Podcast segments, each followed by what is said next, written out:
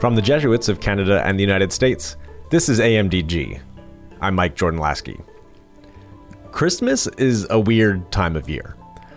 No other season is such a potent combination of stuff happening.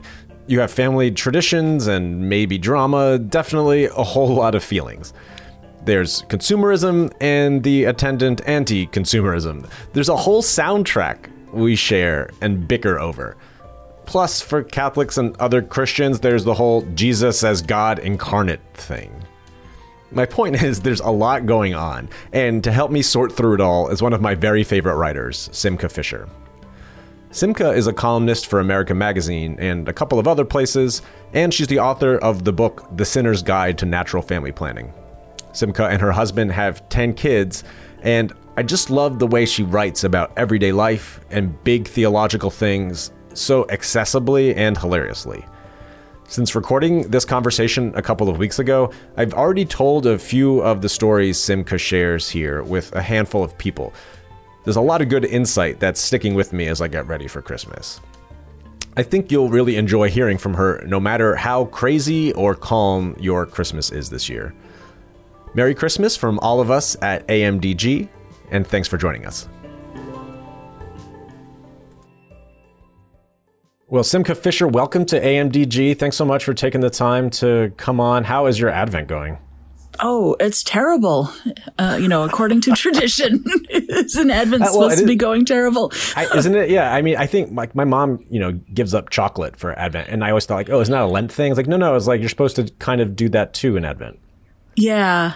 Yeah, we used to give up things for Advent. We used to be pretty hard on ourselves. I used to be, I don't know, it's one of those things where like I tell myself like, oh, I'm learning to be so much more reasonable and I'm learning to be so much more flexible. And honestly, I think I've just given up, but I'm trying to persuade myself it's some kind of virtue. I don't know. We're going to call it a virtue. right. I'm learning to be flexible. We do the one thing, the one thing that we do that's sort of Lent like is that, um, in theory, at least we go screen free from seven o'clock to nine o'clock uh, in, during in Advent. Advent. Yeah, for the whole family. And of course, you know, if you have homework and you really have to do your homework, obviously, you can have your internet if you really need it or whatever.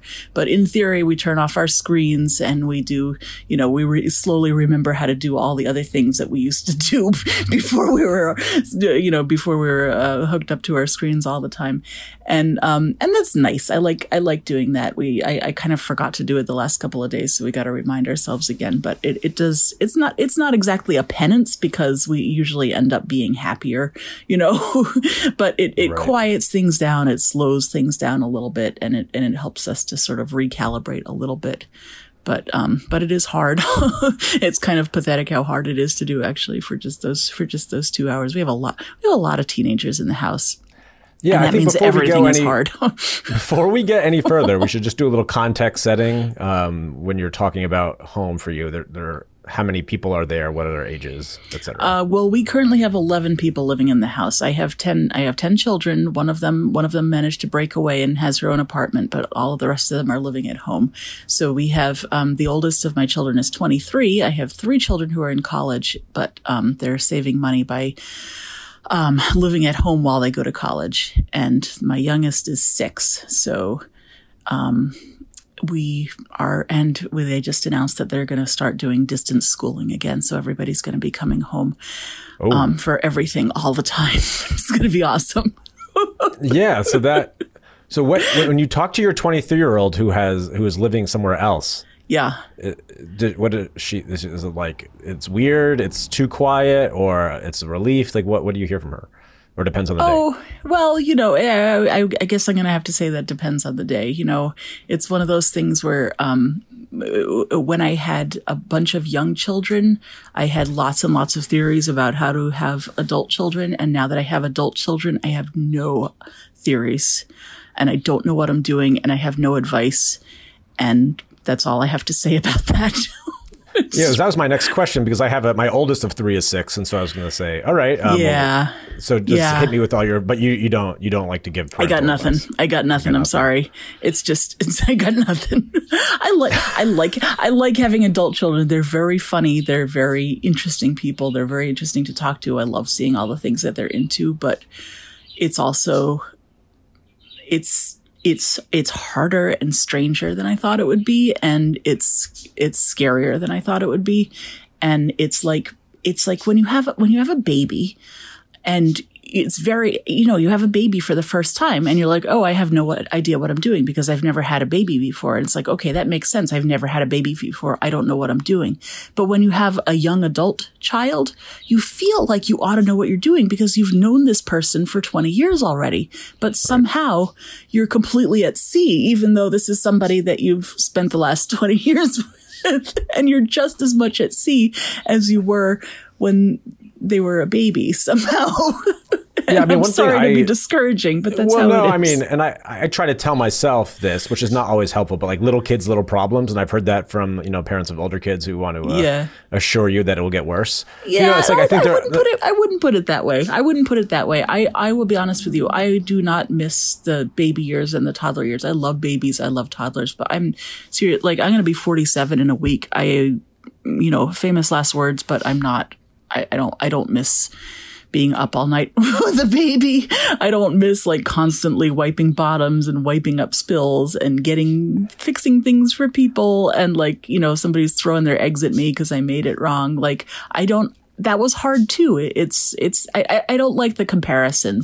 Like, oh, you think that's hard, but this is really hard. Like, no, it's just right. it's Well, there's different. that. There's that like braggy. Yeah, there's like always that braggy. You know, right. People have gone you have through no something. idea what suffering is. Yeah, I'm not. I'm not. I'm not doing that. It's just. It's just new. It's new and it's different, and and I don't know what I'm doing. That's all. Just in case my kids are listening, which they're not because they don't listen to me. As we know, my children do not listen to me. They're not going to do that uh, in their free time when they don't have to be on a recording. Probably not. No. Um, so, okay. So you mentioned one of these things you do for Advent. This is our Christmas episode. So we're going to spend very little time on Advent and go right to Christmas. But I think Yay. some of those things about like, hey, we put down the phone or whatever, like we try to carve out some of that time. That to me, like leads me into this one topic I'm curious about, which, you know, like we have to start thinking about Christmas and like what we do about um, Santa and like how much stuff we're going to give our kids or not give our kids, what we're going to tell them or not tell Yeah. them. There's like all, the, all those questions. And there's like the, and like, so I guess with a bunch of kids uh, and Yeah. having with uh, of all different ages, like how do you guard against the commercialism of Christmas in your family? Yeah, yeah. Well, I mean, that's again, that's one of those things that I used to like really worry about. I used to be very uptight about it and be like, oh, we have to make sure it's not about the presents, it's about Jesus, and it's not about the lights, it's about Jesus, and it's not about candy, it's about Jesus. And, it, and like, I realized after a while, it was basically ta- treating the kids to resent Jesus, you know, because. And I thought, well, that's not right. That can't be the right way to do it. And that honestly, like my my my parents were adult converts. My parents, they grew up as secular Jews, and then they went through this long, crazy odyssey where they tried various different religions and they had all these different crises. They were Buddhists. They were a member of a members of a cult for a while. They were charismatic Christians. They were this, they were that. And then they finally ended up in the Catholic Church, uh, when I was about four years old. So they didn't have a lot of traditions of cultural Catholicism to draw on. So when they were raising us Catholic, they were winging it. You know, they had like Thomas Aquinas, who doesn't teach you like how to have a holly jolly Christmas at all, you know? so, um, so they were very much on, there's a long way around to saying that they were very much on guard against having an over commercialized Christmas. And they didn't, but they didn't really replace it with anything either. And, and, and what they succeeded in doing was making me like wish that I got a bunch of presents like my friends did and then feeling bad about wishing it because I knew that's not what it was supposed to be about. But like they didn't really fill it in very well with something else. Like they're like, no, no, you should not do the commercialism, but they didn't really fill it in with much. I mean, obviously we went to mass and everything and, and, and we had a special meal and stuff, but it, it was anyway. So I thought, well, I don't want to do that. So where I've landed pretty much with my own kids is that, oh, and the other thing is, I mean, honestly, with a big family, I am not buying them a lot of stuff. Like we just can't afford to buy them a lot of stuff. So my kids don't get a lot of the stuff that other kids get anyway. So when Christmas comes around, honestly, I splurge. We spend a lot of money on Christmas presents and we get a lot of silly, crazy stuff that we wouldn't ordinarily buy. And I feel okay about that because it's a way of showing love. It's a way of being happy. It's a way of making it special. and I just try and get it all in there. I make sure we do lots of religious stuff. We do some spiritual practices. We definitely go to mass. We do our advent calendar. We do our Jesse tree and, um, and we do presents and we do cookies and we do, um, and we do Hanukkah and we do everything. We basically just do everything. Like this is my, this is my approach to, parenting in general, I just kind of throw everything at the wall and what sticks, sticks. And, and I, I, don't know what else to do. So I don't know if that's a useful answer for anybody, but that's, um, that's, that's, that's, that's basically how we've landed. I don't, I, I, I don't, I, I try and steer clear of the, um, the, the, the guilt as spirituality form of parenting because that doesn't, that doesn't end well.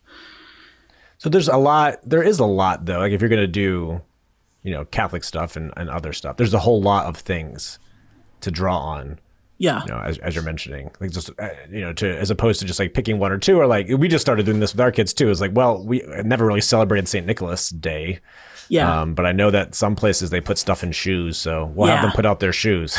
like we'll just we'll we'll put candy in the shoes, uh, or Saint Nicholas will put candy in the shoes, and we'll talk a little bit about Saint Nicholas, and uh, yeah, we'll just add that in because there is like if you go and like look if there was some kind of I'm sure there is, but like a manual for like here's all the stuff you could do, yeah, to like remind your kids what's going on here. There's like oh, a lot yeah. of options. Oh, there's tons of them. I mean, December is just chock a block full of them, and and um and and I think I think a lot of what it comes down to is um, um, making sure that it doesn't become like like just being realistic about like what effect does it actually have on your individual family, and not like what effect how, how, not not so much how do you imagine this ought to be, but how is it actually working out for your family? Like for a couple of years, we we had this, there was this lovely thing where you have you put out the uh, you put out your nativity scene and you put out the baby Jesus, or you put out the manger, but you don't put out the baby Jesus yet because he's not born yet. So you don't put out the baby Jesus yet. And instead, you have a little, uh, uh, I don't know, a bowl or something with a bunch of little pieces of yarn or straw. And every time a one of your children does a good deed, they get to pick a piece of yarn and they put it in the manger. And the idea is that um, doing a good deed is like making the bed for baby Jesus a little bit softer. So it encourages kids to think about doing good things for each other. And so again, so that fights against the like, oh, it's all about presents, you know? So it encourages them to be on the lookout for good deeds that they can do to each other and it builds virtue. And then it builds up to the idea of Jesus being born. And, you know, you try and encourage the kids so that, you know, oh, by the time baby Jesus is born on December 25th, we're going to have such a nice, soft, have overflowing. So we tried that. And in our family, it was a complete disaster. which is probably predictable, but we just, we don't have the kind of house where that kind of thing works. We lost the yarn and they were fighting over the yarn and they were being sarcastic about what counted as a good deed and what didn't count as a good deed. And, you know, within three days, it was completely counterproductive, you know, and, and I can imagine, and I'm not saying it's a bad practice because I can imagine in some families, it would be beautiful. It would be a wonderful, meaningful thing. And it would be so poignant and, and the, the kids would just grow in love for each other. And it would be a wonderful, meaningful thing. And they just wouldn't be able to wait to pass it down to their own children. And in our house, it was just yarn fights, you know, so it's it sounds like such a cliche, but I always I always if people ask me, what I always tell them is you do what works for you, you know, because if you're doing what doesn't work for you, then it's the wrong thing. It just is, you know. You know, it's it's it's a feature, not a bug that different families are different from each other. So you're you, you need to work with you need to work with who you who you actually are, not who you wish you are or who you might be or who somebody else is or something like that. So I think that's like a good reminder for Christmas in general, just because like there's some there could be a lot of pressure around Christmas, especially like oh, yeah. you start getting to multiple generations. Like, oh, we want this to be this oh, way. Gosh, this is what yeah. we have always done. You have right. families merging. It's like, well, are we going to do what this family always did, or are we going to do the Christmas Eve thing that that family did? Like, how are we? When, um, and then yeah, like, oh, we better all get together and be really happy, or it will be a huge letdown. And I don't know. I, I look back at Christmas as like as a kid, like the things you think are in the boxes, or like how much joy they will bring you, are never like never quite as good as what you had imagined. Yeah. Well, I mean, and that's what that's one of one of the things that we do is we really encourage the kids to focus on not so much not focus on presents, but to focus on what are you going to give to people, because um, because giving presents, I mean, that really is a good a good way of of um, well, you know, it, it brings about all kinds of it brings about all kinds of good things. Thinking about thinking about what you're going to do for somebody else, and if it takes the form of a material object, that's nothing. There's nothing anti-Catholic about that. But um, I have noticed that um, as my kids get older, the presents that my husband and I pick out for the kids are less and less exciting for them and the presents that they pick out for each other are like sometimes they open them. I'm like what is that? I don't even know what that is. But it causes such delight and it's a direct hit and i'm like i don't even i don't even know what this is. But for some reason you really wanted it and it just made each other really happy. So that's so that's so that's a nice i forget i forget what the point was but yeah i mean but but as far as um uh I'm sorry if I felt like that related somehow to something you were saying. well, the, the other thing that I wanted to say was that uh, I re- I remember, I mean, when you were talking about, uh, you know, your family of origin and your in-laws family and having different traditions and everything, um, boy, uh, especially, especially women can put so much pressure on themselves to make everything so magical from, you know, right out of the gate. And that's, um, I always want to remind people that it takes many, many years to build traditions. And it doesn't, you know, nobody has a tradition in in the first year. Like that's not that's not a thing. That's not what traditions are. Traditions are by definition something that take years that take years to build. So it's okay if your first Christmas together feels a little like weird and hollow and empty and like you're not doing it right. Like of course it's brand shiny new. Like why would you why would you have everything all established and cozy and, and nostalgic feeling when it's when it's when it's new? So I, I try, I always do try and encourage people when they ask to be patient with themselves and to not feel that they have to have everything all very well established from the very beginning. You know, you don't have any, you don't have anything to prove as a newlywed. I think a lot of time people feel like they have something to prove. Um, you know, the, the, the best Catholic family ever, and they've got, they're doing everything right, and, and, and they're, they're gonna, they're gonna show their kids exactly the full meaning of Christmas when they're six months old and the baby does not care. The baby absolutely, the baby needs to have socks on his feet and probably something on his head. And that is basically, you know, you're set. yeah. I, I, remember my, my first Christmas, I was married and we were decorating the tree and, um, we had very different visions of how a tree would be decorated. Uh-huh. My wife, it was like, let's put, you put like you spread out the like very simple like ball shaped ones and so uh-huh. you balance those out and then you take the like more unique ones and you you kind of spread those out. And for me it was always just like put everything up and don't even think about it just and and, and realize that our mothers were arguing with each other through us. Oh um, yes. like as proxies for our mothers um which again is another yeah, family of origin, holiday, all those things are fun coming together. So for your own now, like uh, at this stage, uh, what do you think? What will Christmas Day be like at the uh, Fisher house? If you had to guess. Well, uh, the one thing that we absolutely have to have is the uh, the famous cake or pie um, chant. Um, what happened the cake or is pie chant? it's the cake or pie chant. It's the it's the one um, other than going to mass the cake or pie chant is the one thing that we have to have.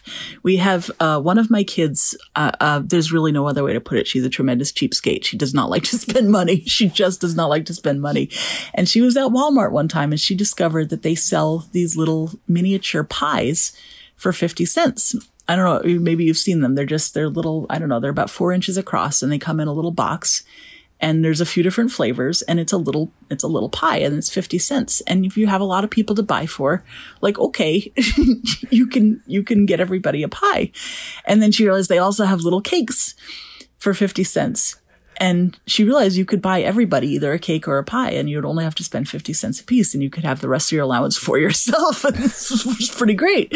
So, and people didn't realize that this is what she had done. So she, so she wrapped them all up. And the way that we do it in our family, rather than a free for all, we have everybody open their presents one at a time while everybody watches. Um, so every time a present from this particular kid um, came up again, it's after the first few ones and we realize these are all going to be either a cake or a pie. the, the chant started up and we got, started going cake or pie, cake or pie, cake or pie. And then we would open it up and it was a pie and go pie, yay! And everybody clap and cheer. And it got to be funnier and funnier. And, you know, and there were 12 people in the house. Well, so 11 people. She didn't get one, obviously. So, you know, we did this 11 times. Cake or pie, cake or pie. Yeah, it's pie. And it was so funny. It was just, and you know, eh, my husband and I had gotten about four hours of sleep because we'd gone to, you know, midnight mass or whatever the closest to midnight mass was. And, and the kids were all hyped up because it was Christmas. And it was just, it was one of those just completely, everybody was like halfway hysterical. And it was just, it was just the funniest. It was just the funniest thing that had ever happened. So the next year, we are like, all right, well, you have to do the cake or pie. So I think it's the fourth year running now. So she's kind of locked in now. Like she's definitely more willing to lay out a little bit more cash now, but she is locked in and she Oh, has yeah, to get cake well. or pie for everybody. Because we didn't that's do it. it, That keeps on that keeps that keeps on working out for her. Then if she's like, well, so I'm, I'm going to spend five bucks on Christmas uh, every year. right. But no. I mean, the only bad thing that could happen is if, you know, the price of cake or pie went up. Then Right, or if they if they stop making them, then she'd have to make Yeah. them herself. Or Yeah, there was Um, one year when she had a hard time finding cake, and she had to um she had to improvise a little. She she worked something out. It was she's never done like one of them. Looks like the same, but is like uh, a box she of did one year. She did something? something. She did something weird where she had she had like pieces of bread wrapped up in tinfoil or something. I forget what it was, but it was it was it was a little it was a little iffy. And then, then, next year she went back to cake or pies. the original. Yeah, you don't mess you with don't the, uh, mess with tradition, right? If it if it works, if if it ain't Right. broke, you don't fix it. So. Especially, yeah, three times. My my my dad was like three times. You can call it a tradition. Like once it's three, Exactly. Right, exactly.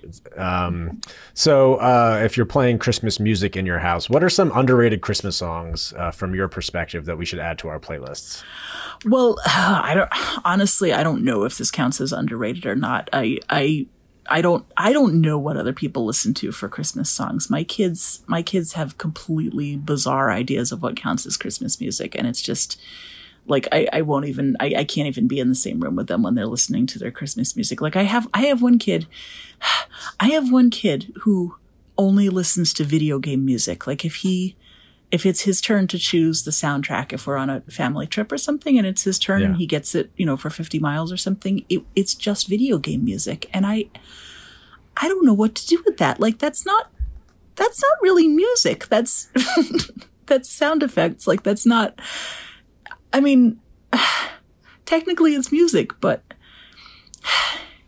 it's a little strange. it's a little strange to me, but this is where we let our children be who they are. And um, anyway, so anyway, what I'm trying to say is I, I don't when he listens to his Christmas music, I don't I sort of sidle out the other door. But um one of my favorite songs happens to be um The Friendly Beasts, which is a little which is a little kid's song, and I realize it's a little kid's song. I don't know. I don't do you know this one? I no, I don't. Oh, it's so cute. It's I don't even I don't even completely know it. I didn't learn it when I was little. Um but I, I came across it. It's it's it's one of those songs where it's just like the you know the donkey says, "Well, this is what I did," and the sheep says, "Well, this is what I did," and and and they're just talking about like you know while they were all hanging around baby Jesus and they offered like one of them had I remember this is a really ringing endorsement. I can't really remember this song that that I'm recommending, but it's very it's very sweet. And I came across a recording by the Avett Brothers, who are some there's sort of like a like a Yeah. cow, cowboy band or something, right? Like a Yeah, like, an all country uh, folk. yeah, band. yeah, or they're yeah. from like Louisiana or something like that. And um and it was just the nicest, sweetest little thing. And I just I just I, like it because because well I just like it. I like how it sounds. It's just nice and it's fun to sing along with and I like I like the animals. The animals are nice. and and it and it's one of those and it's one of those just like I'm really into the the whole like you just bring what you have and you don't worry about it thing now like that's my big message right now like you just you whatever you've got that's fine and you just go ahead and bring that and that's going to be good enough and that's um I'm really banking on that right now, just in general, you know, in my spiritual life and just in general. Like, whatever you have, you go ahead and bring that, and that's going to be, we're going, we're all going to appreciate that. And, um, and that's going to work for us. So that's that's basically the message of the song. You know, the different animals brought their their straw or whatever an apple or something. I don't. I'll have well, to no straw in your house because it's all been. Well, no, been no, we don't want the straw. But I mean, if if if you were to bring straw and that was the best you could do, I would be gracious about it. Right. But Well, so feel like the metaphorically Magi- speaking, Right. I mean, like the Magi. I mean, uh, like they don't know what to give a kid, right? Like that's a right? you know? Like- Here's some. this is some embalming fluid. We thought the baby might want it. Thank you. Yeah, I, one of the, Oh, the nice. things I like one of those like cute like uh you know young kid Christmas things that I do think is nice is like when the nativity set is up and then like the action figures or dolls or toys from other things get like mixed in or are like over by the nativity.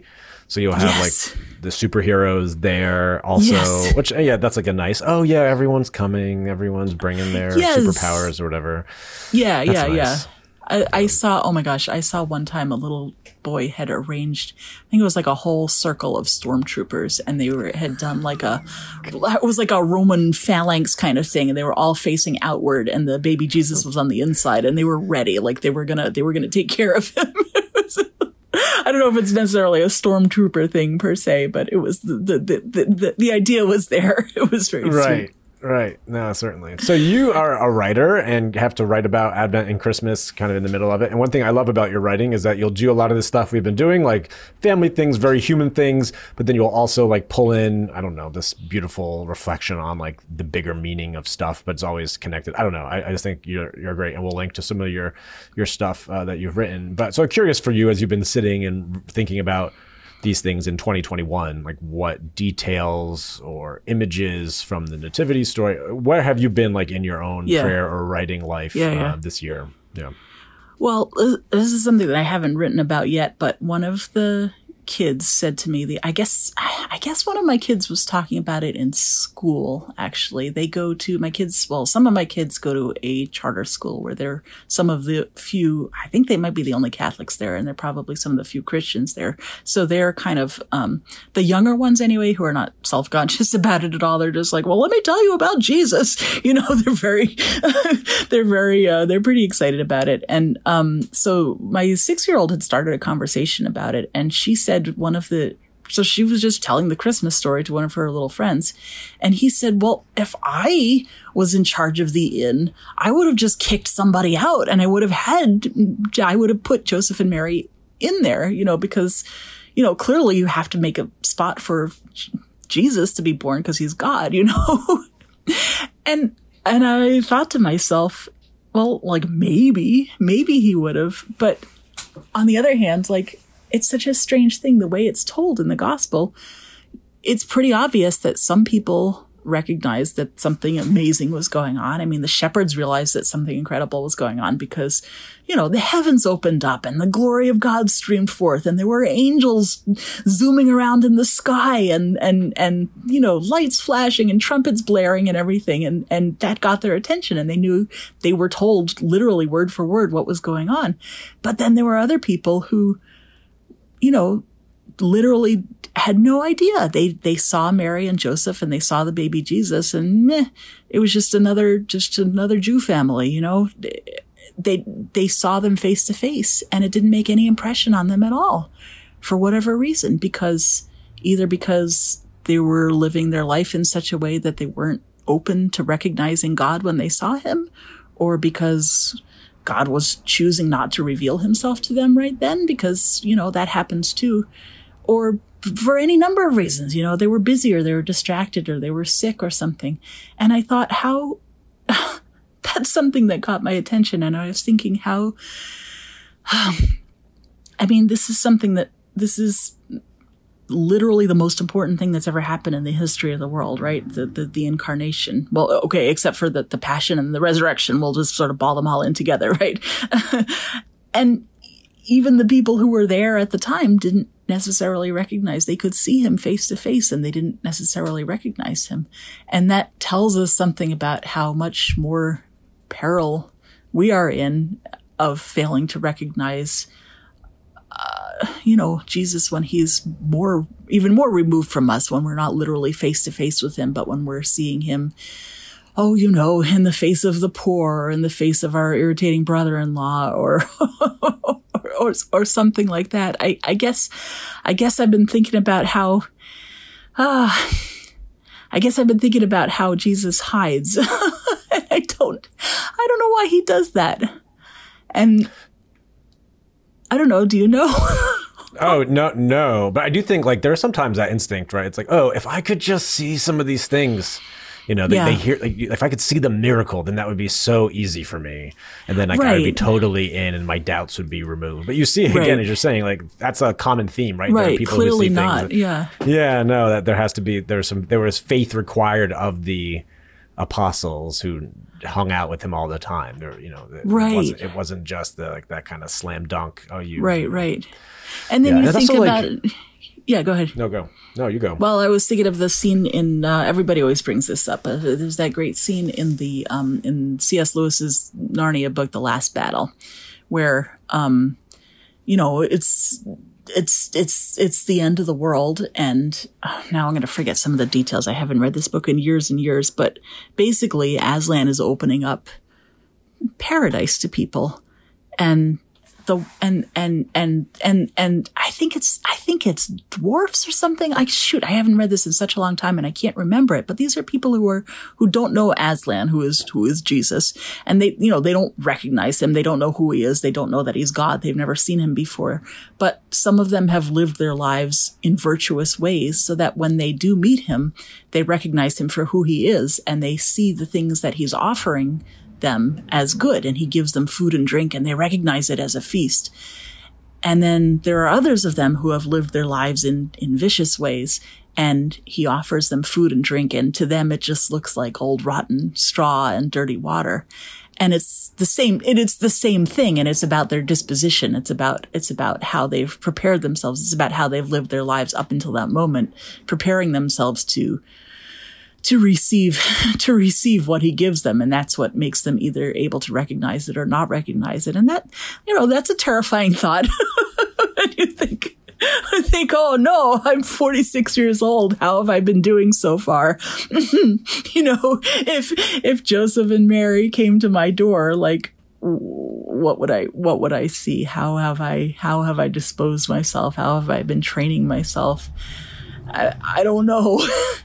I don't. Yeah, know. it makes me. It makes me think too of like the. I mean, and this is I think written by uh, Ronald Rolheiser, who's a, one of my favorite like spiritual authors. But talks about like what the the power of God revealed in the nativity scene is. Uh, and like how God works that way, and like what the power of God to encounter that is. And he says like if you're in a room, and there's like a linebacker from a football team in the room, and he like tackles you, or a boxer, and they hit you in the ribs, like you get knocked over and you lose your your breath for a second, but then you get back up and you're okay, and then you're just you know maybe hurting for a bit. But then like if you in that same room, if you bring like a baby and you drop the baby into my lap, then like all of a sudden I'm speaking, like I'm cooing or speaking baby talk to this baby. Uh-huh. Uh, or maybe you give it to the linebacker and then the linebacker is speaking baby talk to the baby, right? So like there's like some kind of internal change that happens and so like that that power is different and more akin to like the power of god than the linebacker or the boxer or at least yeah. like, as revealed yeah. in the nativity yeah. but it's like that kind of quiet helpless like and if i were the son of god i would not have come that way if i got to choose you know? um, would have been in a parade uh, so yeah so i don't know i guess that that's not really all that connected, but I think it's in a similar. Well, spirit. I mean, it's it's certain it's certainly connected because I mean, I mean, the thing is, we don't really have to wonder because we know what it's like to have Jesus come to us in some kind of some kind of way that's not completely evident because we have the Eucharist. I mean, if you think of something that looks less like God, it's a a round white wafer like that looks like the opposite of what God is supposed to look like. So we really have to we really always have the opportunity at least once a week, right? to figure out to sort of, you know, put ourselves to the test a little bit and see if we're and, and see and see how how willing we are to use to use our faith and to develop our faith and and not use just our you know our emotions and our normal senses i guess um there's one just one last kind of thing I wanted to ask you about before I let you go, which is again, so like this year is like especially you know at the tail end of a couple of years of of pandemic there's always the like the thing that you hear about or read about Christmas is like, oh, it's so it's like it's busy, it's loud. I don't get a chance to like be quiet and reflect. Um, which is I feel like as life as a parent is generally like just every day I don't get a chance to be quiet and reflect really. Um, Right.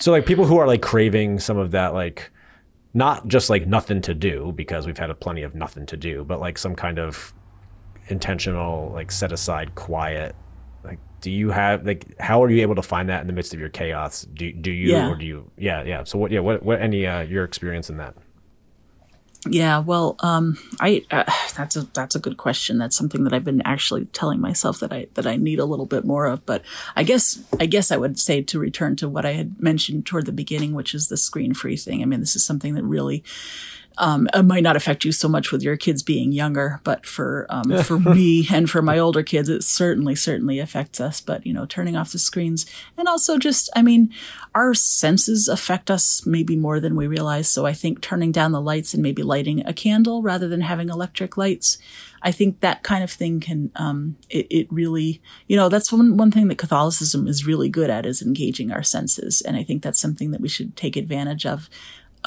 you know, it's not, it's, uh, it's uh, the, the things that we do with our senses are not the same as our faith, but there's no reason not to take advantage of what our senses can do for us. You know what I mean? So I think, you know, turning off our screens and turning down the lights, lighting a candle, playing some music. And, you know, Advent, Advent is short. The Christmas season is short. And I think sometimes we just have to decide, you know what, I'm just going to do this. I'm not going to wait until it's convenient or easy or, you know, it automatically gets programmed for me. I'm just going to decide that I'm going to go ahead and do it. And you know what you can do? Um, we discovered is that you can automatically set it so that the internet shuts itself off at a certain time. So you don't have to wait until you remember to do it. So I guess that's what I would, that's what I would recommend is, uh, you know, go to your router and figure out the, you know, see if you can remember what the password is and shut the internet off. maybe uh maybe that's just maybe that's just me but for me that would be that would be that would be the number one thing. And then just see and then just see and then see what develops because um a lot of us have a lot of a lot of resources that we've sort of forgotten that we've forgotten to uh, things that we've forgotten that we know how to do you know talk and play and read and rest. And these are things that kind of get stolen from us when we're constantly distracted you know so when we take our distractions away a lot of the time we still have these inner resources that are available to us if we give them a chance to kind of spread out a little bit so that's that's something that um that's something i'm going to work on the rest of this week And that's super Ignatian too, as Jesuit podcast. We have to talk about that. I mean, the sense of like letting your senses, kind of taking some of that information in, and then using them in like an imaginary way as well to kind of Oh, yeah. set yourself into those stories. And uh, yeah, it was like last I was going through the spiritual exercises last Advent Christmas time and kind of prayed with the nativity scene as like as if you know put yourself in the scene right? Like that's what ignatius says to do. And so like prayed that way and then like encountered joseph in a new way who was like a fellow dad of young kids and just Oh, like kind of sitting yeah. together and just like kind of being amazed at that. Um, i was like oh i have like a connection with joseph through this way that i never had before. Um, so yeah, I, again, such like these rich stories we know well, but I found like the that Ignatian tradition of just like no, go ahead and hop in there. And Ignatius says like make yourself useful when you're there, Yeah. like hold the baby, do something Yeah. helpful. oh that's Um, nice Yeah, exactly. Yeah, like do something, Yeah. uh, be there. Uh, can be a way too to in some of those stories that feel like oh yeah, I know this one by heart so well. It's Mm-hmm. like well, I, I felt like I got to know it a little bit better, kind of using some of those. Uh, those sensate uh, imaginary Yeah, uh, it's, prayer- ama- prayer it's amazing how rich they are. I mean, you'd think we would be tired of hearing it by now, but I'm not. I'm not tired of it just because it's familiar. I mean, you're not tired of your. You're not tired of your own life. You're not tired of your own memories. So, you know, it's it's the same. It's the same with the memories of the the memories of the faith. You you, you can return to them again and again. But but but yeah, but but using your senses to kind of to, to kind of re-explore them. That's that can be a really beautiful and rich thing. So Simcha, where can people uh, find your stuff uh, if they if they want to read what you have to say? Uh, well, my main landing page is just at simchafisher.com. So that's S I M C H A F I S H E R.com. And um, uh, just about everything I publish in various places um, ends up ends up there one way or the other. I do write for America Magazine. I write for the Catholic Weekly, which is an Australian newspaper, and I write for my diocesan magazine, which is in New Hampshire, the Diocese of Manchester, which is Parable Magazine and I spend way too much time on Twitter and Facebook. So you can so certainly, can find, certainly find me there. Oh, yes, yeah. you can. so yeah, we'll link to all that. We'll put the America one up first because that's the Jesuits. So we're mm-hmm. happy to have you in the family. Um, but to all the, those places, yeah. And thank you for this, taking this time out of uh, your own Advent and uh, your own craziness to to chat. And um, yeah, have a, a, great Christmas celebration. And um, oh, yeah, look forward to connecting to with you again sometime. Uh, same here. It was a real pleasure. Thanks.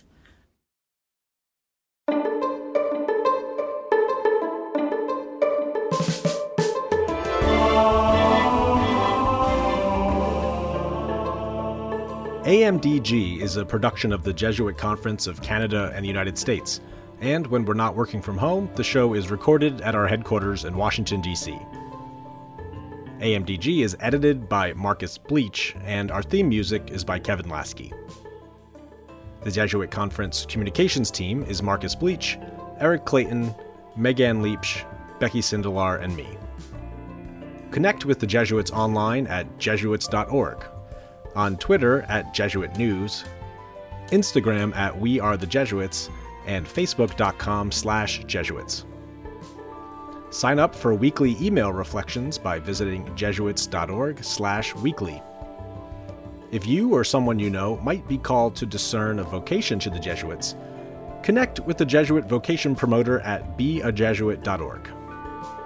Drop us an email with questions or comments at media at jesuits.org. You can subscribe to the show on iTunes, Spotify, or wherever you listen to podcasts. And as St. Ignatius of Loyola may or may not have said, go and set the world on fire.